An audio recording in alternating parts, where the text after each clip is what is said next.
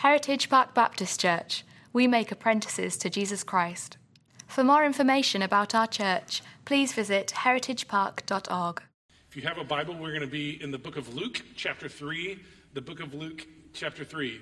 Uh, last Sunday of 2020, many of you are looking forward to January 1. I'm not sure that January 1 is going to be anything particularly magical, but hey, we can hope, right? Am I right? Uh, by the way, if you're a user of the Bible app, please feel free to open that up and find our live event and track along right now. Um, there was some good things that came out of 2020. There were some really um, funny things that happened along the way. Obviously, a lot of tragedy. Uh, there were some moments I think that uh, that um, you know made us laugh, though giggle at least a little bit. Uh, one of the things is this video you'll see in just a second. But um, if you if you here in December could go back to January 2020 self and tell you something? Have you thought about what that might be? So, um, this is a lady named Julie Nolke. She's out of Toronto, uh, so she's Canadian, so she's got to be funny, right? Uh, anyway, uh, she made a series of videos. This is just part of the first one, and uh, use this to set it up. Here we go. Oh, whoa. Who are you? I'm Julie from Four Months in the Future. Actually?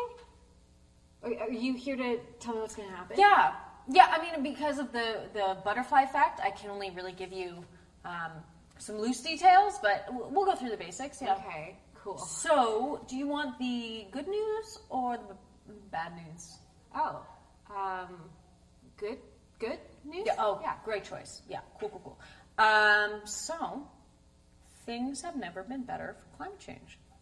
No, that's great. Dolphins in the Venice canals. Really? I know. I know. Well, it's I, I I mean I saw it on Facebook. I don't know if it's a real thing. My aunt posted it, but it seems pretty oh, legit. Oh, okay, well that's I mean that's incredible. You know, especially given the Australian wildfires. The what? Oh yeah. Because I mean those are pretty. Like I think those are going to be the defining feature of 2020. Yeah, you'd think. Oh no, not even a little bit. Really? because they're they're a pretty big deal. Yeah, your definition of a pretty big deal is going to change for sure. Wow. Okay, so what is the bad news then? You are going to want to pull all your investments. What? Yeah, just yeah, get, get everything out of the stock market. Ugh, get oh. it Oh, it's a recession. You know what? Put a little money in Zoom. Isn't that a conferencing app? Yes, trust me. Okay. While we're being proactive here, actually, if you could just do a Costco run real quick, gonna save you a lot of hassle. Costco. Do you have any hobbies? You know, just something to something to keep you busy. Um, I no, not really. You should get a dog. I want a dog. You know, I want a dog. I just they're they're they're a lot of work, and you've got to walk. You got to go outside with them twice a day. Right. The walks are going to be clutch. Right, but I mean, I have to leave them because I have so much travel coming up.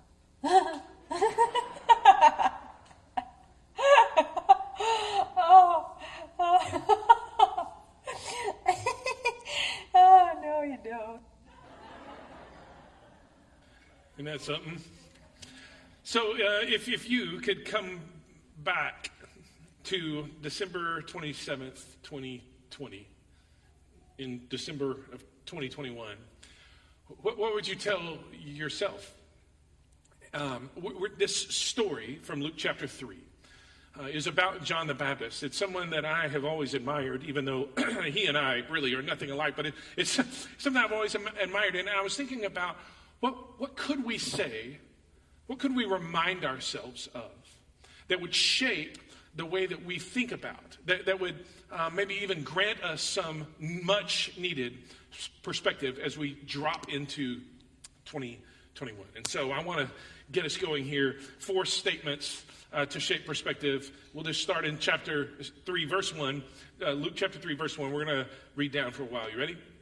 In the 15th year of the reign of Tiberius Caesar, Pontius Pilate being governor of Judea, Herod being tetrarch of Galilee, and his brother Philip, tetrarch of the region of Iturea, and Trachonitis and Lysanias, um, tetrarch of Abilene. During the high priesthood of Annas and Caiaphas, the word of God came to John, the son of Zechariah, in the wilderness. Hey, before we just run away through all those names, th- those are actually, I think, reasonably important. Because um, God's about to start something here. Uh, and, and Luke chapter 2 has Caesar Augustus as the Caesar. And now we're several years later. A few administrations have changed, if you will, and God is at work. Yes?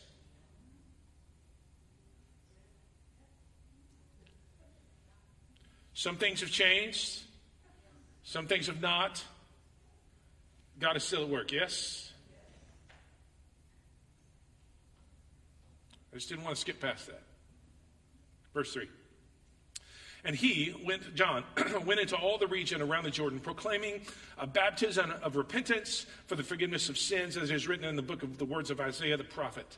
The voice of one crying in the wilderness, prepare the way of the Lord, make his paths straight. Every valley shall be filled, every mountain and hill shall be made low, and the crooked shall become straight, and the rough places shall become level ways, and all flesh shall see the salvation of God. And here's statement number one as we um, walk through this. Um, I, I think if we could frame out 2021 with a perspective shaping statement, one of those should be, would be, prepare the way for the Lord prepare the way for the Lord. And here, there's two bullets underneath you see on the screen there, but John, what, what, does he do first? First of all, he steps up. Uh, verse 3 He went. He went into all the region around the Jordan, proclaiming this baptism of repentance um, into this forgiveness of sin. So John steps up. Sometimes uh, the world is very stable. Glory to God for that. Sometimes the world is very chaotic. Sometimes the world is chaotic, but is masquerading as stable. And in the middle of it, in the middle of it all, if, if we don't um, take this cue from John, if we don't step up into the opportunities that God has for us, um, wh- why not? What are we waiting for? A, perf- a perfect moment? In this world, a perfect moment? No. If we don't step up, why? Could, could it be because we're not sure that God is at work or we can't see God at work? God is at work. Uh, one of the questions that I've been thinking about as I was thinking about this sermon do, do we really believe that God is at work in this world? Do you really believe that? I'm talking about this world, the world that we're actually living in. Not the world that we had or the world that we hope will be, but the world that we are actually living in. Do we believe that God is at work in, in this world, in your world? Is your world only obstacles? Or are there also opportunities? Which do you, which do you see?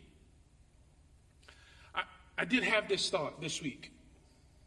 Somebody said something that spurred and spurred. And spurred. Um, did you? I mean, have you thought about this? I, I, I had not put it into these words until just this week. Jesus lived through 2022, 2020 also. He lived through 2020 right along with us. And in fact, he's lived through every bad year before this.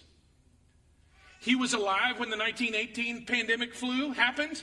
He was alive during the Black Plague. He was alive during every other craziness that has happened in the world because Jesus is alive and he reigns. So, so, so, if he reigns, if he's alive, if he's tracking right along, right where he should be, at the right hand of God the Father, seated and enthroned forever and ever and ever, exalted above every name, I think maybe, just maybe, that invites us to step up. That invites us to say, Jesus, you're still in charge. We can see these things as opportunities and not just obstacles. So the question then becomes if John steps up um, and he put his yes on the table, is ours? Is our yes on the table? What does that mean? Well, I don't know what it means for you. I don't know what it means. Maybe it means you step up in some way in your family. Maybe it means that there are um, things that are going to happen at work that you are going to step up and you're going to act with integrity, even though it may cost you. Maybe there are neighbors. Maybe there are other relationships. Maybe there are opportunities that will come. Will you step up? Is your yes on the table? And what would that look like? Se- secondly, I, just, oh, I want to point out that John is an instrument here. He's an instrument. As it is written in the book of the prophet Isaiah, it says in verse 4 the voice of one crying in the wilderness. It's God's voice, but it's through John.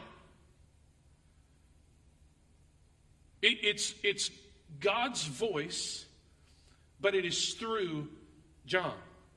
And here is an opportunity for us to say, God, you have a voice that wants to speak into the world. Can I be your instrument? Can you blow through me and produce the sounds, the noises, the notes, the tune, the melody that you want in this world? It's God's voice through John. I simply note here, uh, you know, I was, I thought about this actually early, early this morning. Um, when we went through all the crazy stuff we did in 2017 with Hurricane Harvey. One of the things I think that God said to us and taught us along this way was that um, God doesn't ask for our adequacy. Are you grateful for that? What he does ask for is our availability, and it's our it's those who are available. Those are the ones that God uses. So, is your yes on the table? Are you willing to be an instrument? Will you prepare the way for the Lord? In the same way, we are at times the, the very instrument that God uses to make the way, to make this way for Jesus to arrive and intervene in somebody else's life. You could become the very one that God uses to step into somebody else's life. Had uh, lunch I don't know, it's been a couple of weeks now, uh, down at Joe's Barbecue in Alvin. Met one of our guys down there who works that way. Uh, we met, sat down, talked for lunch. We were talking about all sorts of stuff. One of the things that he said along the way was, Hey, can I tell you a story? I said, Sure, absolutely. He said, It's about who's your one. I said, Okay, great. Tell me. He goes, Listen, I've been praying for my one. I've been praying faithfully for my one. And I talked to him just the other day, and here's what he said Hey, I want you to know I'm getting back in church. I said, Man, that is that's incredible. Like he goes, So is it okay since he's back in church if I pick a different one? I was like, No, sorry, you got one and you Yes, of course, of course. And so here's what I, like these things that we invest in now, these ways that we step up and say yes now. The ways that we engage now they really do make a difference. So, may 2021 be the kind of year where we prepare the way for the Lord to do something in somebody else's life. He stepped up and he was willing to be an instrument. His availability was there. Okay, number two. Here we go, verse 7. and he said, therefore, to the crowds that came out to be baptized by him, you brood of vipers, who warned you to flee from the wrath to come? Isn't that awesome? What a great message. We were thinking about putting it on the marquee outside. What do you think? Yes? A sign like when you drive in the parking lot, you brood of vipers, who warned you? Verse 8. Bear fruit in keeping with repentance. And do not begin to say to yourselves, We have Abraham as our father. For I tell you, God is able from these stones to raise up children of Abraham, even now. The axe is laid to the root of the trees. Every tree, therefore, that does not bear good fruit is cut down and thrown into the fire. Uh, statement number two saying the hard thing is not always unloving. Saying the hard thing is not always um, unloving. John's word here, they are inflammatory. I mean, you, you get it. You brood of vipers. That's what he says. The axe is laid not to the limb, not to the trunk. Where is it laid? To the root of the tree. How deeply is this thing going? I mean, to the very core of it. John's words are inflammatory, they are on purpose, and the language matches the danger here. The language matches the danger. Christmas Eve, we were outside. One of the families was walking up. I was saying, hey, greeting and all that kind of stuff. and this person who shall remain nameless said to me, Hey, I need you to know, Dream Trent was in trouble. Dream Trent. she said, I had a dream about you. And the husband goes, Listen, this never ends well. I just need you to know. Okay. Any of you other wives have dreams about your husband where they end up in trouble and you wake up mad and the husband is like, What just happened here? So um, the husband said, Yeah, this happens to me a lot. But she said, Dream Trent is in trouble. I said, Oh, okay. What, what did Dream Trent do that I need to apologize for? Like, what is it? And what is it about your subconscious that has an issue with me right now? We'll maybe talk about that later. But um, well, Dream Trent said trouble. Okay, so what did Dream Trent do? Oh, well, you know, we had the Christmas Eve service planned kind of out here on the north side of the property, um, away from the busy street, and you moved it down right onto 528. And my four little kids, you wanted to have the Christmas Eve worship service right out there, right by 528. I said, Well, that sounds like something that I would do, but thankfully we have smart people around here who help us make better decisions than that. No, no, no, no, no. You don't understand. I was really mad at you. I'm like, you don't, you can't do this. I mean, people would be in danger. This would be a big thing. And this is this is the quote. Um, I was calling everyone I could to try to get you to stop this crazy. Well, okay. Did you get anybody? Uh, you know, I just. Dream Trent was in trouble. It was that quote, though. I was calling everyone I could to get you to stop this crazy. John's words matched the danger. Not unlike if we were hosting a party right outside, right by the street. The, the mama bear in her came rising up and was like, I'm getting on the phone with anybody who'll listen. Language matches the danger. And, and the second part of that is he, he, look at the level to which he goes. He just refuses to deal um, with this superficial, uh, you know, this is not mere behavioral change. Um, he refuses to address what is superficial. Look at what he says, starting out in verse 7. You brood of vipers, who warned you to flee from the wrath to come? He says, There is a wrath, and it is coming. Most of the time when we hear wrath, this is what we think about. We think about Zeus, God as Zeus, with a thunderbolt, ready to just get us, right? Uh, the, the, on occasion, we do have that in the Bible. Most of the time, though, the wrath of God is, oh, this is what you want? I'll let you have that.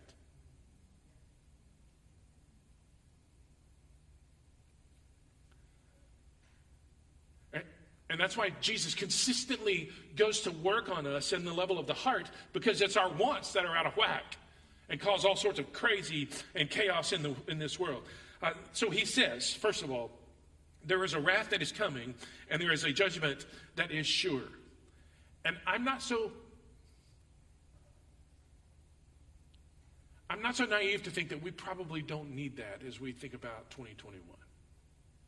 Just to remind ourselves it's good to deal with the level of our wants, lest we get what we want and deserve. Second thing he says, verse 8 bear fruits of keeping with repentance. Don't begin to say to yourselves, We have Abraham as our father. For I tell you, God is able from these stones to raise up children of Abraham. What he says there is, is the kind of nationality and the kind of ethnicity. That's not enough to stand on, folks. That is, a, that is not a firm enough foundation uh, to step into a new year or into life with. Don't count on where you live or your cultural slash ethnic background. I think that's an important word for us in 2021. May we, the people of Jesus, be kingdom first people. Kingdom first. Ethnicity and nationality are not a solid place to say it. And lastly, Look, look at verse 9. Even now the axe is laid to the root of the trees. Every tree, therefore, that does not bear good fruit is cut down and thrown into the fire. Um, the, the reason why I think John continues to hammer on this is because not doing bad is not the standard. Did you see that? Every tree that does not bear good fruit. So it's not just, oh, uh, the trees that bear bad fruit, they go. It's also the trees that don't bear good fruit. Did you see that? Every tree that doesn't bear good fruit, cut down, thrown into the fire. And so, this is not a time to mess around. This is not a time to uh, uh, kind of play it light here. This is a time to kind of to, to go all in, not kind of go all in, to, to go all in and say, man, I, I, I don't want to deal with things on the superficial level. I want you, God, to go to work in me. And then to encourage others around us in that exact same way. Not doing bad is not the standard. Bearing good fruit, that's the standard. And listen to me, church family, over and over and over and over and over again. That is the way that you know that Jesus is at work in your life. When you see love, joy, patience, kindness, goodness, gentleness, faithfulness, gentleness, uh, faithfulness, self-control. When you see the fruit of the Spirit come pouring out of your life, that's how you know that Jesus is at work.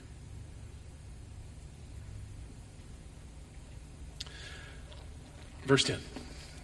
And the crowds asked him, What shall we, what then shall we do? What then shall we do? And I just want to step into this third framing statement and say that transformation matters in our real lives, in real life, in the lives that we're actually living, not in the lives that we uh, put up online, not in the lives that we wish we were living, not in the lives that we think that we're living, but in the lives we're actually living. Transformation matters in your real life. Um, I, John's message, it, it, demanded a response. That is an action. Did you see there, verse 10? The crowds asked him, What then shall we do? So many people settle for information. Information doesn't change folks. Revelation, that's what changes people. And that's what we need from God. That's why we preach from the Bible week in and week out. That's why we encourage you to get in the groups that you are uh, so that you can study the Bible week in, week out. Too often we settle for a greater, greater amount of information. But instead, these folks are like, man, we got to do something with this. What then shall we do? Okay, and look what he says. And just look, look what happens as John moves forward here, verse 11. And he answered them, and th- this is not a new law, okay? He's not saying everybody has to do this. Um, and these are not esoteric questions. So, verse 11. Um, he answered them, Whoever has two tunics is to share with him who has none. Whoever has food is to do likewise. So, he, what he's doing is trying to um, help people. He's trying to help people see let's take love of neighbor and let's just apply it across our lives.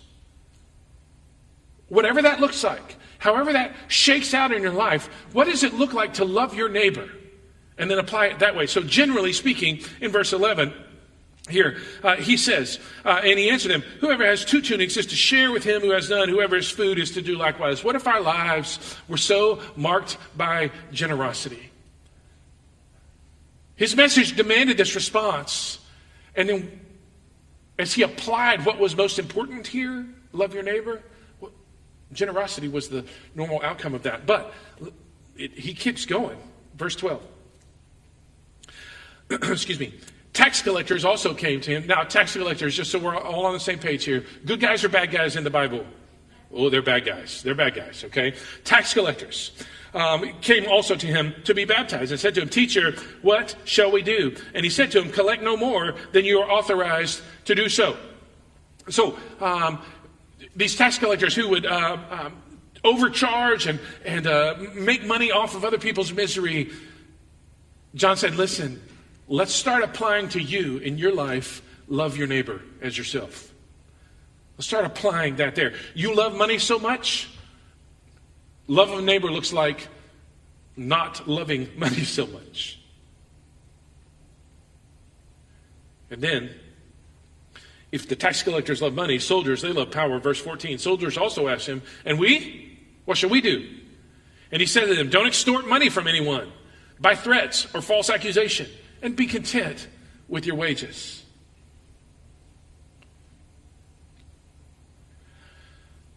These practical things he refuses to deal with the superficial level, and he is, he is helping us see what love of neighbor looks like.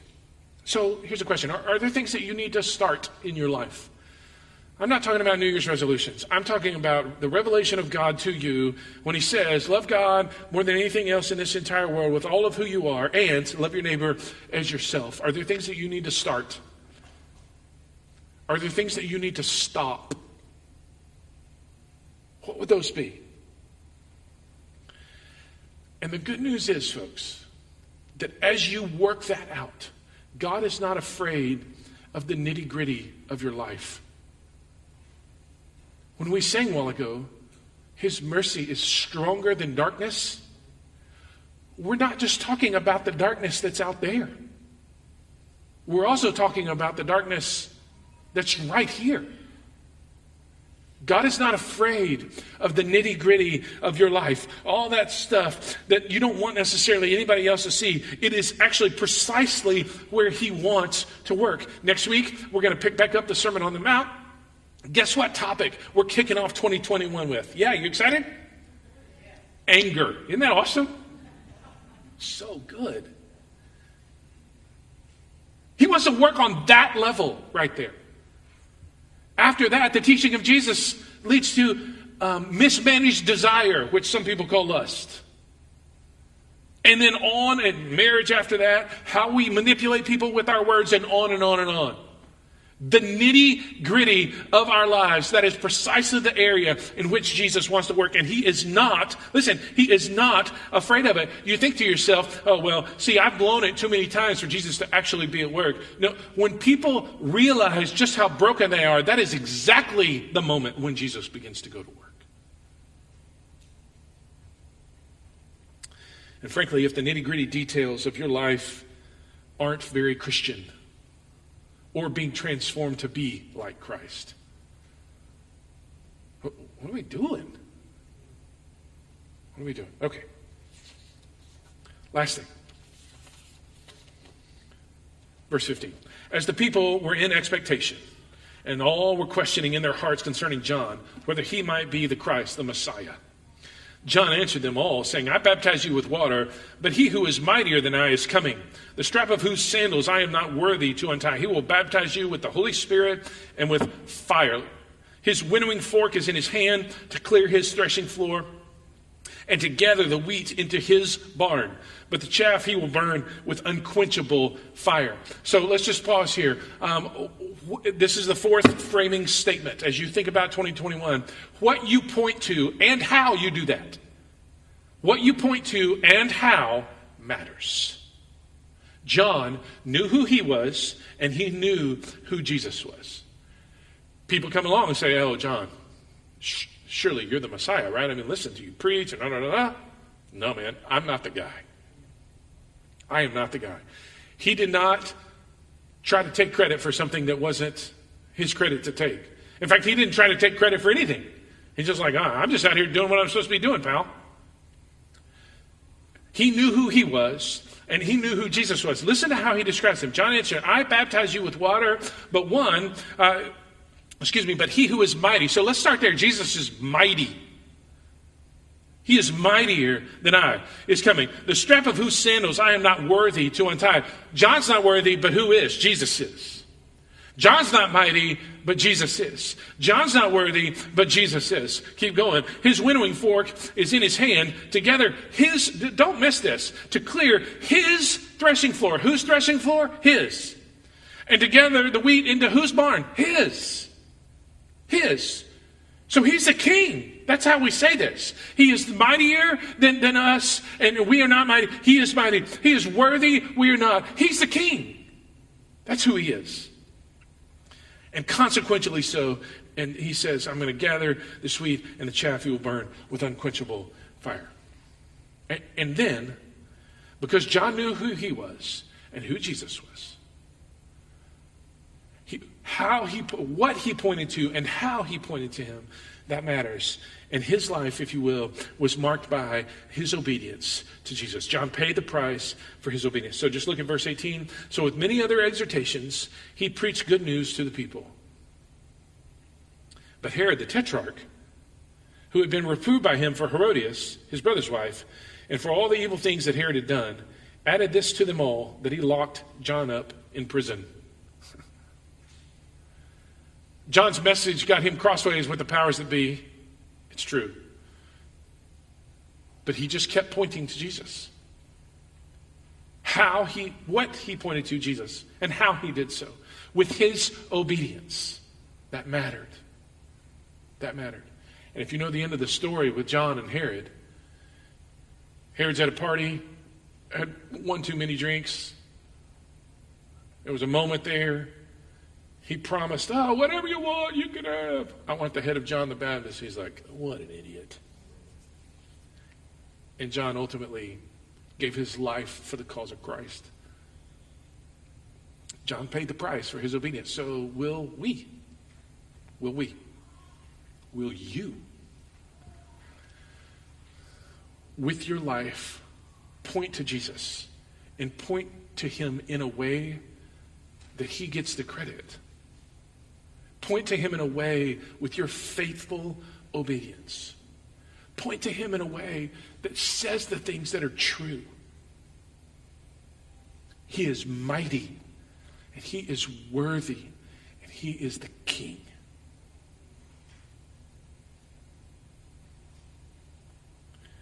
So I, I want to close and just give you a moment to think about this question.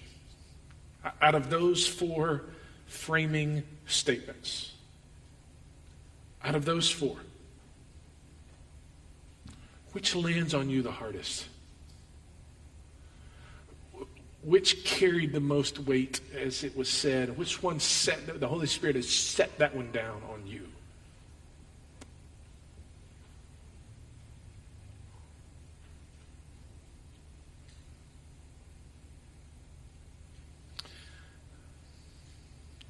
If you're here this morning and you need prayer, you say, Man, I really need prayer for this. Do me a favor, whip out your device, whatever you have in your pocket or whatever, and just fire off an email right now. You can send it to me. If you're watching at home and you need prayer for something, please feel free to just leave a comment there. We'll follow up with you. If you need to give your life to Jesus, today can be the day that you see him and he becomes the one for you, the mighty one, the worthy one, the king of your life. You can give your life to him. Let me pray for us, and we'll just have a minute to respond here. Um, Father, I am grateful for a couple of moments to reflect on who you are, to hopefully set up the next days, weeks, months as they unfold.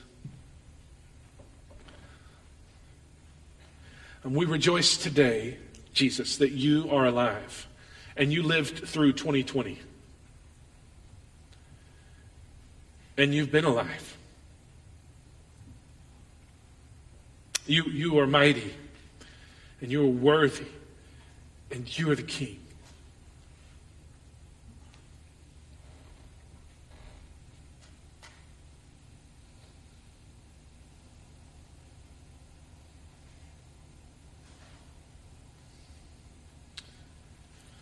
And if you'll take just a moment,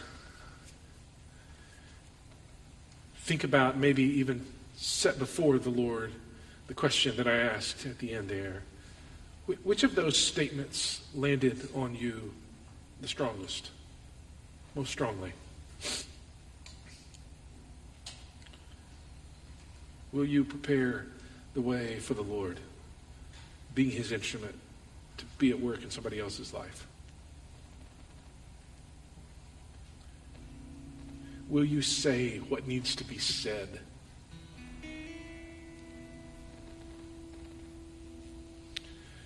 Will you let the power of the Holy Spirit go to work into the very details, the nitty gritty of your life? Will you point to Jesus and point to Him in a way that makes Him look good?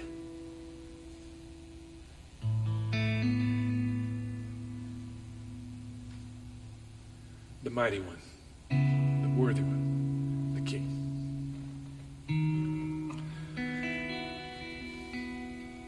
Holy Spirit, continue to do what you need to do here in order to make us look like Jesus. Individually, yes. Corporately, also, yes. We put this in your hands now. In Jesus' name, amen.